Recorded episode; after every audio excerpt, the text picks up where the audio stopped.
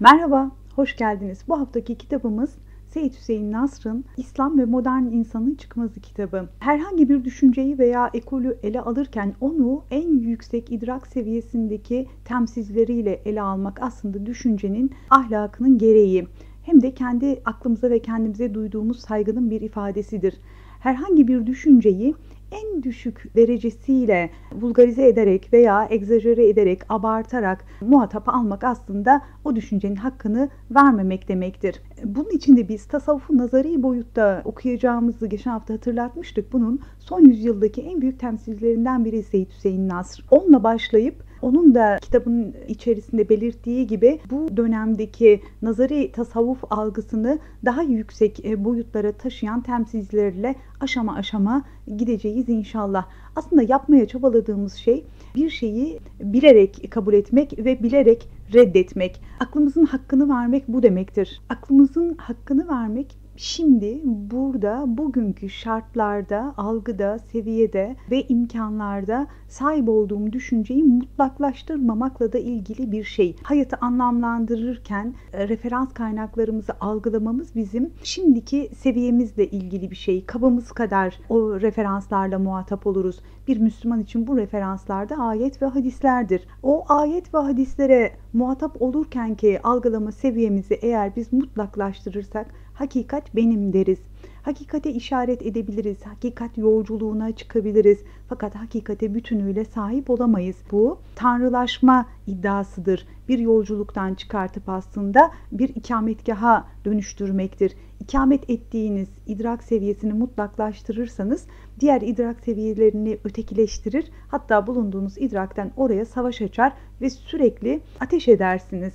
Diğer idrak seviyeleriyle e, ilişki kurma zorunluluğumuz aklın sonsuz ve sınırsıza açıldığına inanmamızla ilgili. Gayb ve iman aklımıza sunuluyor. Biz bedenimizle gaybe muhatap değiliz. Aklımızla mahsusu makul yapmaya çalışıyoruz. Gayble kurduğumuz ilişki de aklımızın imkanı, aklımızın zemini üzerinden aslında oluyor. Aklımızı yüksek düzeyde çalıştırmanın bir göstergesi de zıt algıları kendi bünyesinde bulundurabilecek kadar cesur olmasıdır zıt gibi görünen algılar e, bile yüksek anlam düzeylerinde aslında birbirlerine dönüştürülebilen seviyeleri ifade ederler. Sadece Türkiye'de değil dünyadaki Müslüman algının entelektüel ve aristokrat bir sınıftan mahrum olduğunu farkındayız. Bazı karşılaştığımız olaylar kişisel veya toplumsal karşılaştığımız olaylara verdiğimiz tepkiler de bunun göstergesi. Biz e, karşılaşmış olduğumuz sorunlara ya e, politik cevaplar ya da duygusal cevaplar veriyoruz. Bu ikisi de akıl yetkinliğini kullanmayı arzu eden insanlara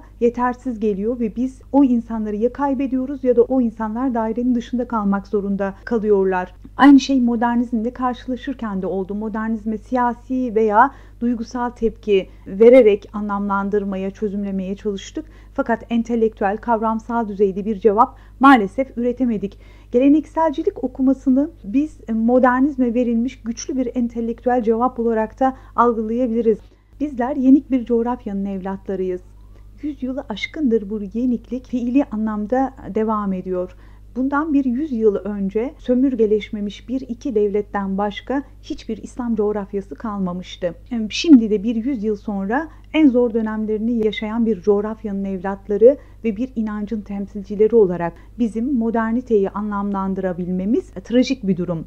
Bu trajik durumu anlamlandırma seviyemizin kavramsal olamaması, entelektüel bir seviyeye taşıyamamamızın da sonucu olarak yaşıyoruz. Bu trajik karşılaşma patolojik sonuçlar anomaliler meydana getiriyor ve bizler entelektüel bir seviyede modernizmi muhatap alamamanın sonuçlarını devamlı e, bir çığ gibi büyüterek yaşıyoruz. E, gelenekselcilik okuması modernizmi entelektüel anlamda tahlil edebilmek için bize çok iyi bir zemin veriyor. Politik ve duygusal bir düzeyde tepkisel bir tanımlamadan öte kavramsal, entelektüel bir tanımlama diyebilirim. Hatta tanımlamadan öte ciddi bir modernizm eleştirisi okuyacağız. İnsanın güçlüğü anlaması, gücü tahlil edebilme düzeyi bütün hayatındaki davranış modellerini belirler. Kişisel ilişkilerimizde de görürüz. Batıyı anlamlandırma tarzı bizim karşılıklı olarak gireceğimiz irtibatların da temelini oluşturur. Güçle ilgili bu algıyı aslında biz tevhidin ilk bölümündeki la ilahe ile ilişkilendirebiliriz. İlahlık iddiasında bulunan e, gücü bir kudret olarak değil bir kuvvet olarak zulmüne, kendisine hizmet ettiren e, herhangi bir odağı nasıl değerlendiriyorsak bizim imanımızda ona göre şekillendirecektir. Kitapta la kılıcı olarak ifade edilen şey bizim güçle, iktidarla veya hegemonyayla, mülkiyetle e, yüzleşmemiz bütün hayat algımızı değiştirecek bir özelliğe sahiptir. Gücü tanımlama çok belirgin bir özelliktir hayatı anlamlandırırken. Modern dünyaya çok ciddi bir eleştiri olan gelenekselcilik ekolünü anlayabilmemiz için bizim bütün, vahdet, tevhid ve Rabbül Alemin arasında bir ilişki kurmalıyız. Bütünle vahdet ve bir arasında bu ilişki kurulunca bütüne hakimiyet konusunda hiçbir insani tasarrufun Rabbül Alemin iktidarına denk düşemeyeceğini, bunun sadece bir iddiadan başka bir e, yanılsama olmadığını fark eder. Hiçbir insan yeryüzünün bütününü kendisine mülkiyet edinemez. Hiçbir insan hayatın bütününe hakim olamaz.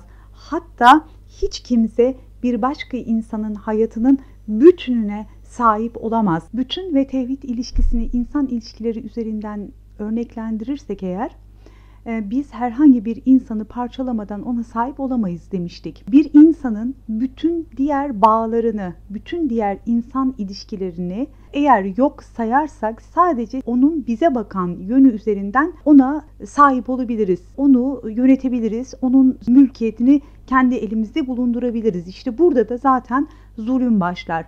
Fakat insanın diğer tüm ilişkilerini ve bağlarını kesmek mümkün değildir. O yüzden şirk sadece bir vehimden ibarettir. E, bir insanın annesini, babasını, kardeşini yok sayarak sadece eşiniz üzerinden değerlendiremezsiniz veya sadece öyle varsayamazsınız veya evladınızı bütün diğer ilişkilerinden yatsıyarak sadece anne evlat ilişkisi üzerinden tanımlayamazsınız. Zaten dikkat ederseniz bu ilişkiler hep sorunlu ilişkiler olarak karşımıza çıkar. Peki o bütüne diğer bir insan bırakın sahip olmayı şahit bile olamazken o bütüne en yüksek derecede kim şahittir? İnsanın kendisi şahittir. Bütün insanın kendisinde insanca nispetince anca sadece kendisinde bulunur. O yüzden kendilik idrakıyla içinizdeki öz, cevher ve hakikat arasındaki ilişki işte tam da buradadır. Yani bütüne sadece siz şahitsinizdir. O da yeryüzü şartlarınca tamamına ise Rabbül Alemin şahittir. Ee, bütün hayatın ta kendisidir. Hayata dağılmış bir şekildedir bütün. Biz onun sadece bir aralığını kendimize merkez edinirsek aslında işte kendi hayatımızı parçalamış oluruz. Yani hayatın kendi içerisinde bütün hakimdir. Biz sadece onu kestiğimizde, kurguladığımızda e, ki ben burada bunu yapıyorum aslında o yüzden doğallıktan e, çıkıyor. Yaptığımızda e, biz orası konusunda iddialı olabiliriz. Biz herhangi bir insanın hayatının tümüne tekabül edemeyiz. Ama tümündeki bizim var olduğumuz alan olmamız gereken alandır. O var olduğumuz alan bütündeki yeri aslında adalettir.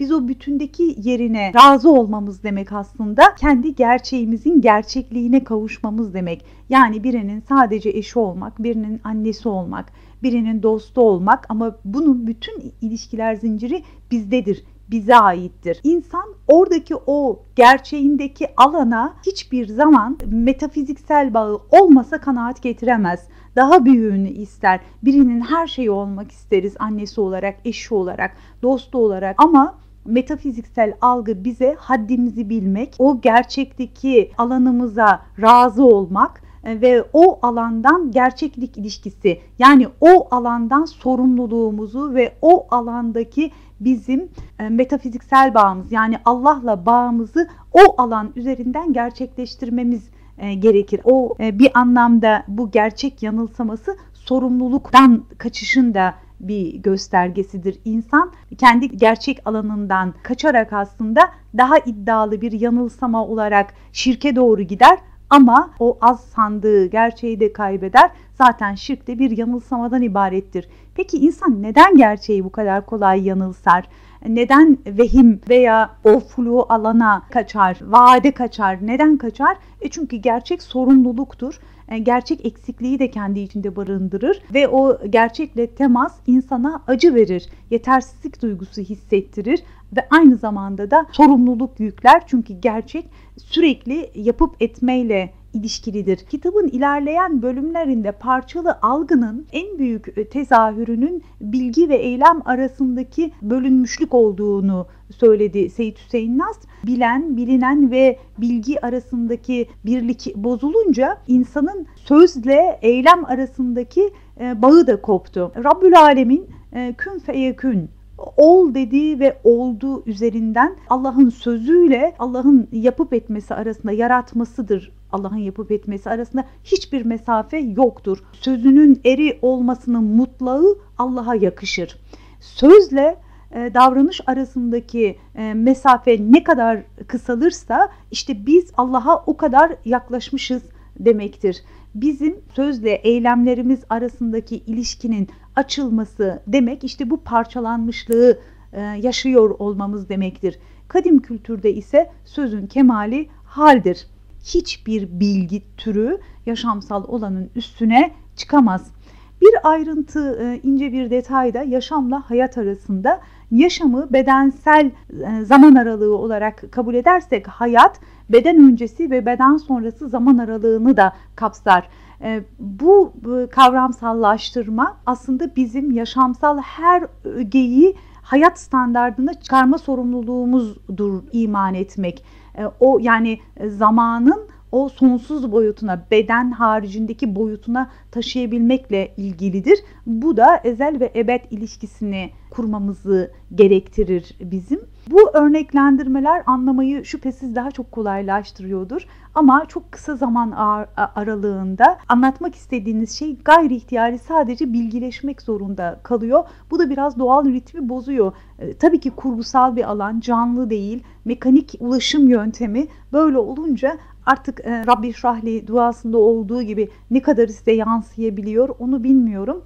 E, daha doğal bir yolculuğa evrilmesini ümit ediyorum. Bunun için de çabalayacağım ama o zaman aralığı gayri ihtiyari işte zamanı daraltmak daralttığınız zaman zamanı siz 25 dakikada 30 dakikada anlatacağım dediğinizde gayri ihtiyari e, anlattığınız şey kurgusal e, mekanik ve bilgileşme üzerinden olmaya mahkum oluyor. Burada kurgusal bir zeminde ne kadar doğal olmaya çalışsanız da kendinizi ifade etmeye çalışıyorsunuz ama bunun yapaylığının parçalı olmakla ilişkisini parçalı olmasının da aslında en ideali yakalamakla ilişkisini fark ediyorsunuz. 15-16 dakikalık videolar çekemiyorum mesela. O zaman çok hata yapıyorum. Bu hatalar beni rahatsız ediyor. Daha ideale doğru maksimalist bir düşüncenin beni beslemesiyle 1-2 dakikalık e, videolar yapıp bütünü parçalayarak ancak tatmin edici bir kitabı yakalayabiliyorum. Bu da parçalı düşünmenin idealizmle arasındaki ilişkinin de göstergesi. İnsan bütünü idealize edemiyor. Yani parçalı düşünmek, zulüm, sahip olmak, ben demek, benim demek, tüm bu algıların şirkle ilişkisini kurmak e, gerekliliğinden dolayı bu girişi yaptım. Çünkü modernizmin parçalı özelliğine geçerken biz bunu çok fazla veri olarak kullanacağız. Peki insan bütüne hakim olabilir mi? İnansa da bütüne hakim olamaz. Bütünün keşf hali bile bütüne anlık bir şahitliktir. Rabbül Aleminle insan arasında kapatılamaz sonsuz kadar bir mesafe olması da aslında bizim o bütünün, tümelin neye tekabül ettiği hakkındaki e, bilgimizin olamayacağını fakat çabamızın ve gayretimizin ve buna doğru bir yolculuğumuz olacağının göstergesi. Metafiziksel bağını kaybeden Batı artık aklının anlama seviyesini kognitif alanda yani araçsal aklın niceliğin hakim olduğu doğrusal yatay düzlemde tutmaya mahkum kalmıştır. Biz bunu kitapta Kant'a ve Hegel'e atıflarla açıkça görüyoruz. Parçalı düşünmenin insanı yeryüzüne mahkum edici yönüyle aslında ele alırken bunun araçsal aklın hakimiyeti, teknoloji, ilerleme miti, gelişme, değişim, yenilik bu kavramlar üzerinden inşa ettiğini unutmamalıyız. İnsan yeryüzündeki yaşamını yatay düzlemde aldığında zaman pozitivist bir bağlama mahkum olurken aynı zamanda ilerlemeci bir mantıkla daha iyisi yani ütopik mesihanilik diyebiliriz buna ideolojik anlamda. Ütopik bir dünya cenneti hayali ve yatay düzlemde olduğu için niceliksel bir ilerleme merkezli bir dünya tahayyülüdür. Metafiziksel bağını kaybeden insan için aslında hayatı böyle algılamak kaçınılmaz bir durumdur. O dikey parametreyi kaybettiğinin göstergesidir. Biz modernizmi ele alırken aslında kurgusal, maksimalist, idealist, ütopyacı, dünya cenneti, değişim, ilerleme, yeni, hatta yepyeni nevzuhur üzerinden e, bütün bu kavramlarla aslında e, geçmişiyle bağını koparan, e, mümkün olduğu kadar bağları koparan o soyut algıyı, metafiziksel algıyı kaybettiği için ve bütün ilişkiler zincirini de yatay düzlemdeki niceliksel ilişkilere bağlayan bir seviye olduğunu biliyoruz. İslam algısının yeni ile bir problemi vardır. Yeniye şüpheci yaklaşır. Bidat diye nitelendirdiği yeni ancak esas olanla ilişkisi sağlandığında bidat-i haseneye dönüşebilir. E, son gelen ilk kavramsallaştırmasıyla geleneksel bütün bu algılamasıyla modernizme adeta entelektüel anlamda savaş açmıştır. Gelenekselcilik değişmeyen, asıl olanın, devamlı olanın, siyak sibağın bunun sadece bilgisel anlamda değil, yaşamsal düzeyde de naklin ve devamlılığın temsilcileridir ve insanlık tarihinin tümü boyunca değişmeyen üzerinden devam eden aslında hakikati savunur. Değişebilecek şeylerle değişmeyecek şeyler üzerinde de takdir edersiniz ki nitelik ve nicelik arasındaki farkın bir yansımasını görürüz biz. Yeni, nevzuhur olan aynı zamanda bağlarından azade olacağı için soyut algısını da kaybetmiştir. Metafiziksel olanla ilişkisini kesmek demek aslında yeryüzünü parçalara bölmek demek. Parçalara bölmek demek de insan mülkiyet elde edebilmek için, benim diyebilmek için parçalıyor. Hatta bize Kabil'in bütün yeryüzündeki ilk parçalayan olduğunu e, bir bahçenin etrafına çitler gererek o çitlerin içine benim dediği ve mülkiyet algısını sahip olma güdüsünü bütünden ayırmakla ancak gerçekleştirebildiğini okuduk çoğu metinde. E, bu demektir ki bizim bir şeye benim diyebilmemiz için o benim dediğimiz şeyin bütünle ilişkisini kesmemiz gerekiyor. Aslında geleneksel terminolojide benim demek edeben hoş karşılanmaz bir şeyin senin olmadığı apaşikardır. Peki benim diyen, parçalayan ve herhangi bir şeye sahip olmak üzerinden benim diyen insanın veya o algının şirkle ilişkisi nedir?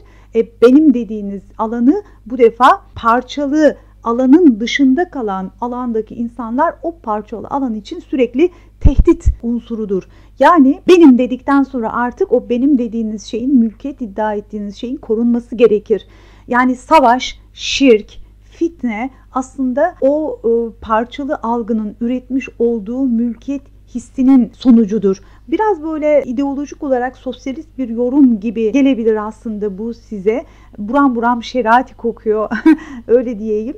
Ama ben ve biz algısında henüz bize hizmet etmeye dönüşmemiş bir ben ayrışmacı ve nefsi bir algıya tekabül edecektir. Parçalı hissin aslında ilk ortaya çıkan zihinsel arka tarafı bilen, bilinen ve bilgi arasındaki birliğin bozulması. Bizler e, bildiğimiz şeyin aslında bize ait bir şeyin farkındalığı üzerinden bilen ve bilinen arasında ortaya çıkan bilginin kendimizi tanımlama için bir şans olduğunu e, fark ederiz. Yani bildiğimiz şey bizden çok da bağımsız değildir. E, hakeza ortaya çıkan bilgi de öyle.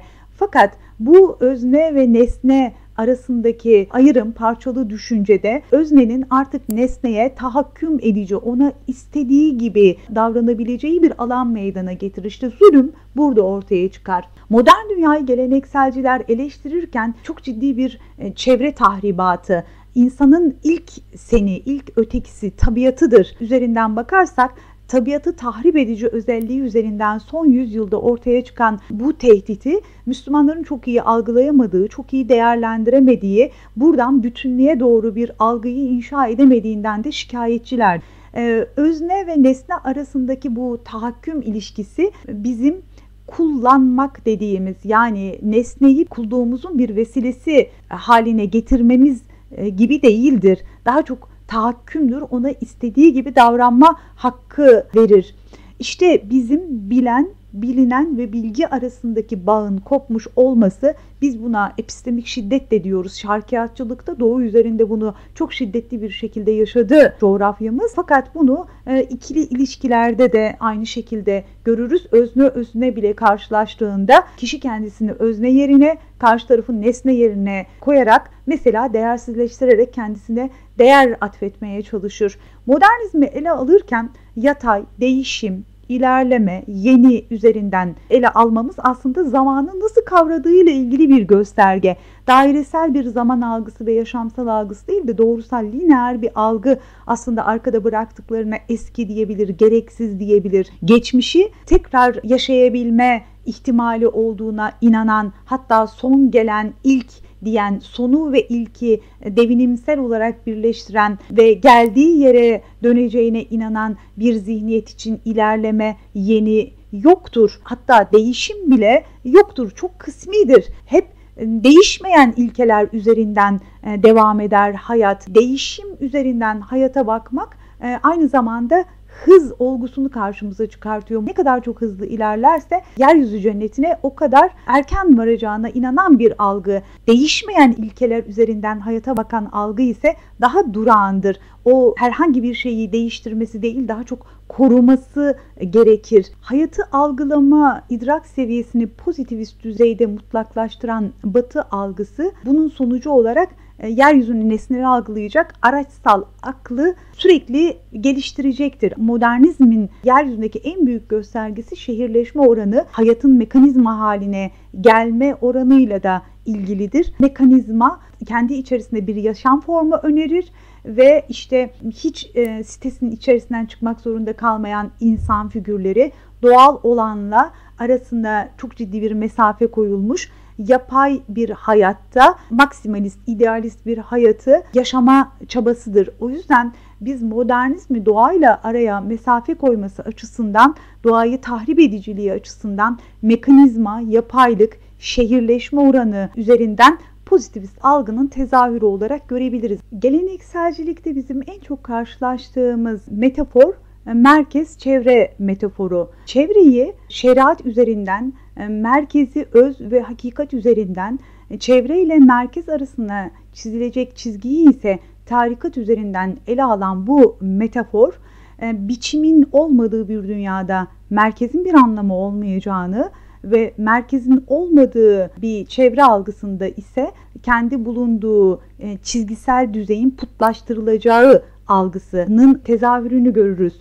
Aslında batı e, çevrenin mutlaklaştırılmasıdır. Özle kopmuş olması, özle teması gereksiz, anlamsız görmesiyle e, ilgilidir. Merkez çevre metaforunda bize evrenin hiyerarşik bir yapısı olduğunu, idrakın da hiyerarşik bir yapısı olduğunu, hayatı e, dikey düzlemde anlamak için çabalandığını görürüz. Yeryüzünün dikey olarak algılanması aynı zamanda aşkın olanla, metafiziksel olanla sonsuz bir irtibat kurulabilmesini de sağlayacaktır.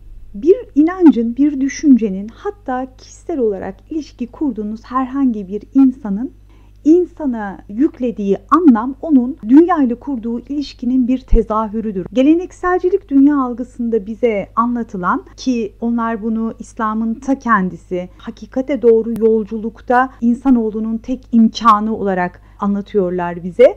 Biz bu yolculukta insanı mümkün alanın en üstünde yani yaratılmış alanın en üstünde ve Tanrı ile en yakın ontolojik özelliklere sahip varlık olarak e, görüyoruz. Bu hiyerarşide Tanrı, insan ve diğer varlık alemini biz eğer böyle bir üçleme olarak alırsak e, bütün diğer varlık alemi insana e, aynı yaratılış kıssasında nasıl secde ettilerse şimdi de onun kulluğu için adeta hizmet ediyorlar. Fakat bu kulluk biraz önceki bilen, bilinen ve bilginin bütünlüğü içerisinde o halifenin Rabbine sorumluluğu nispetinde aynı zamanda zarar merkezli bir algı da olamıyor gayri ihtiyari kulluğuna hizmet eden uzanımsal bir alanı aslında insanın varlık alanı. İman hiyerarşik bir algının merkez olduğu bir anlamlandırma biçimidir aslında. Biz gerçeğin katmanlı yansımasına şahit oluruz. Bu dikey algı bizim yeryüzünde nesne boyutunda herhangi bir şeyin metafiziksel bağını kurabilmemiz için de bize imkan verir. Yaratılmış hiçbir şey kendisini yaratandan bağımsız olamayacaktır. İşte yaratılmış şeyle insanın kuracağı ilişki yaratıcının ondaki yansıması üzerinden olacağı için karşısındaki ötekini kendisine düşman addedemeyecektir. Bilgi hiyerarşisinde idrakı da biz zihni, imgesel, akli ve duyusal olarak dört ana başlıkta okuduk Seyit Hüseyin Nasr'da. Kendi tarihsel sürecimizde bütünün yaşadığı dönemlere çok yabancıyız. Bu da bizim modernizme verdiğimiz tepkinin alt temelini oluşturuyor. Daha çok kompleksli, daha çok özür dileyici, daha çok kendini ispatlayıcı e, bir dille modern dünyayla ilişki kuran Müslüman aklı kendi hafızasında, kendi geçmişindeki bütünlüğe şahit olamadığı için bir şeyi Kant'la veya Hegel üzerinden anlamak, kendini ispat edebilmek için bir maalesef kompleksli bir hal. Seyit Hüseyin Nasr buna e, Batı'ya muhatap olan çünkü Batı metafiziksel imkanını kaybettiğinden e, dolayı artık geleneksel olanla temas kurabilme şansını da kaybetmiştir.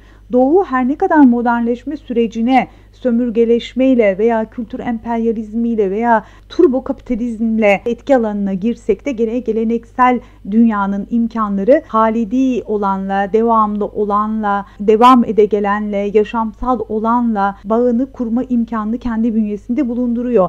Seyit Hüseyin Nas Batı'yı bu imkanını kaybetmiş bir dünya olarak gördükten sonra hatta bize zihni put kırıcılıktan işte entelektüel olarak bu özür dileyici ve kompleksli halden aydın sefaletinden kurtulmamız gerektiğini Batı'ya muhatap olduğumuzu da unutmadan mümkün olduğu kadar batıyla entelektüel anlamda bir eleştirisel zemine evriltmemiz gerektiğini söylüyor. Bunu biz yenilmenin henüz dökümanını çıkarmadık. Geçmişimizle tarih haline getiremediğimiz gibi yenik zaman dilimlerimizde bir tarih haline getiremedik. Onunla henüz yüzleşecek bir entelektüel seviyemiz yok maalesef.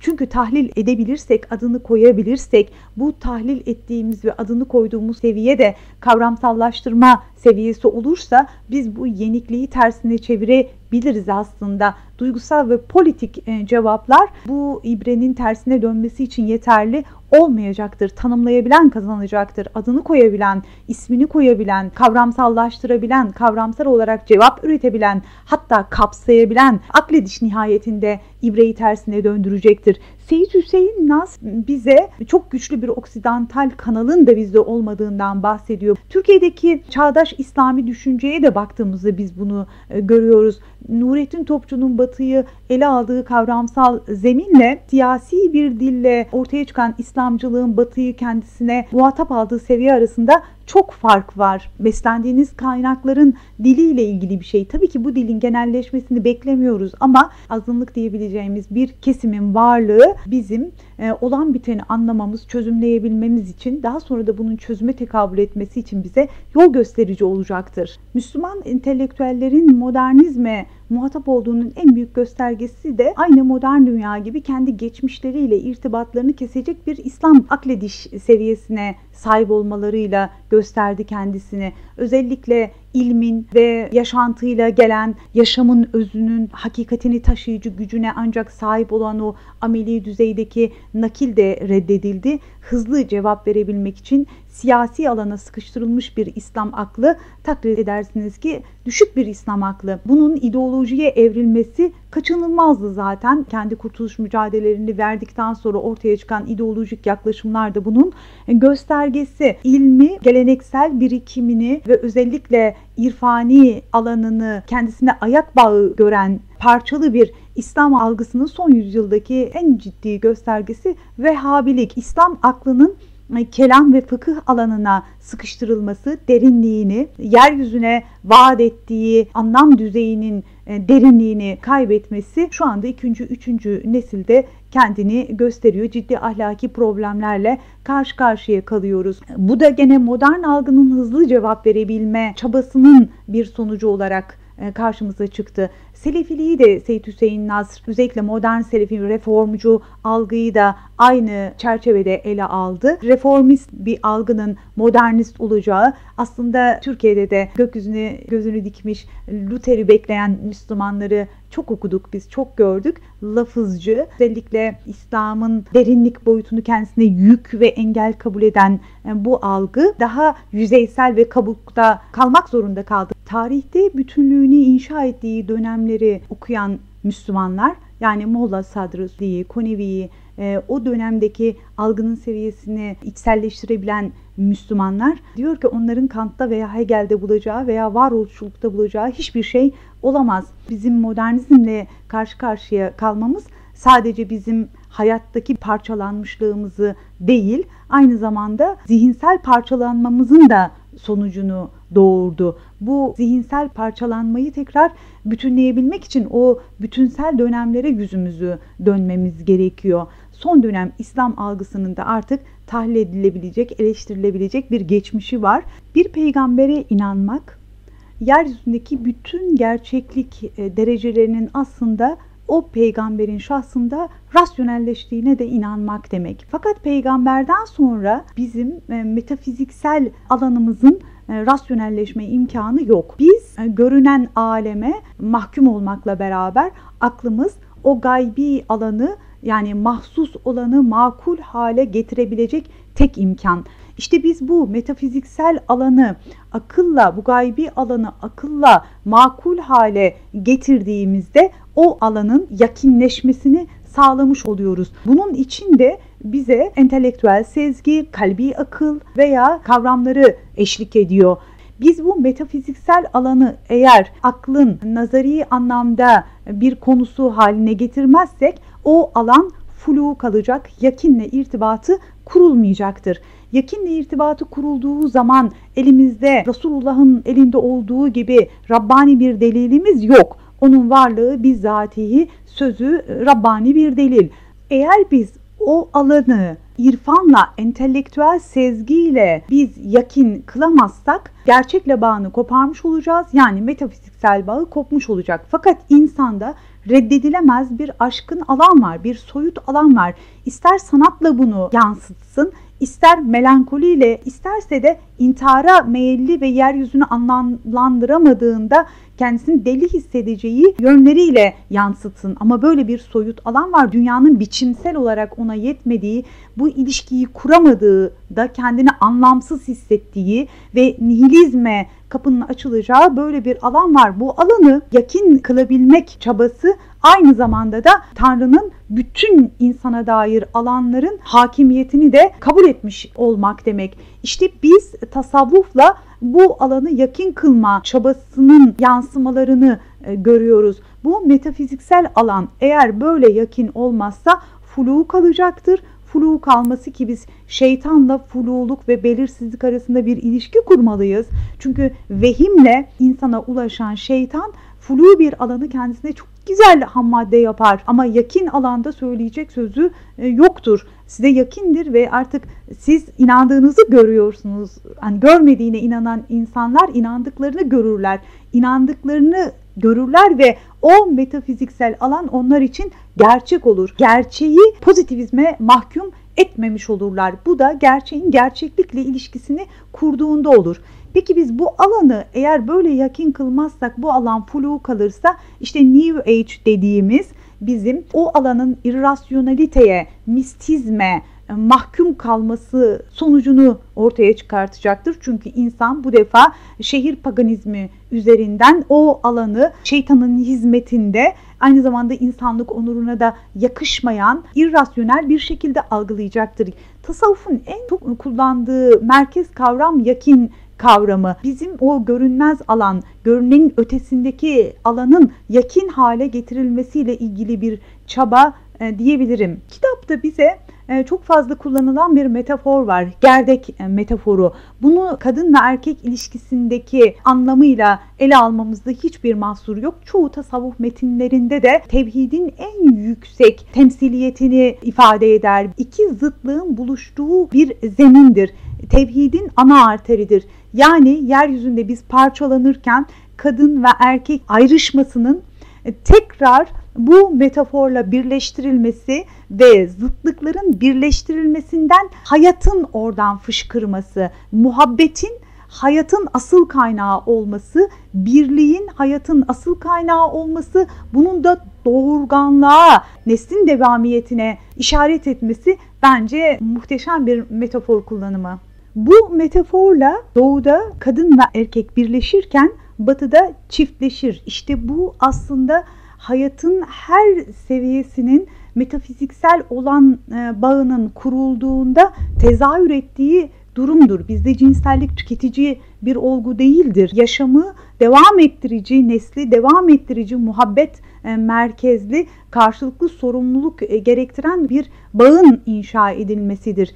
Bu e, metafor aslında İslam'ın nekrofilik olmadığını, ne kadar biyofilik olduğunun da göstergesidir. Yani yaşamı, doğurmayı, devamlılığı ve nakli, siyak ve sibağı önemser ve merkeze alır. Bu metaforun tevhidin en belirgin sembolik ifadesi olması da bundandır. Postmodern dünyada o alanı kendisine irrasyonel hale getirmeden yani irrasyonel hale getirmek de o alanı seküler kılmaktır. İnsan pozitivist alanı Rabbi ile ilişkisini yani dikey bağlamdan çıkardığı zaman orayı seküler kılar ve daha üst alanı da bu defa seküler kılmanın yöntemi irrasyonel hale getirmektir. Yani pozitivizm ve irrasyonel algı her ikisi de metafiziksel bağı kurulmadığı zaman sekülerdir. İşte o irrasyonel alanın böyle New Age'lerle duygusallaştırılmasıdır.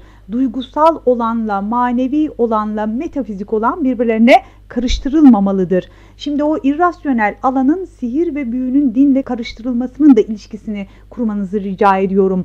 Duygusal alan da e, metafiziksel bir derinlik değildir. Maneviyat da metafiziksel bir anlam değildir. Fakat biz bu ihtiyacımızı olması gereken düzeyde eğer tatmin edemezsek, kavramsallaştıramazsak bir şekilde daha cüzi seviyeleriyle o ihtiyaç giderilecektir. Başka da çaresi yoktur çünkü insanın işraki bir boyutu vardır. Bu işraki boyutunu eğer siz irfani kanalla tatmin edemezseniz o boyut kendini tatmin edecektir ama tatmin ettiği alanında Rabbi ile bağı kurulamayacaktır.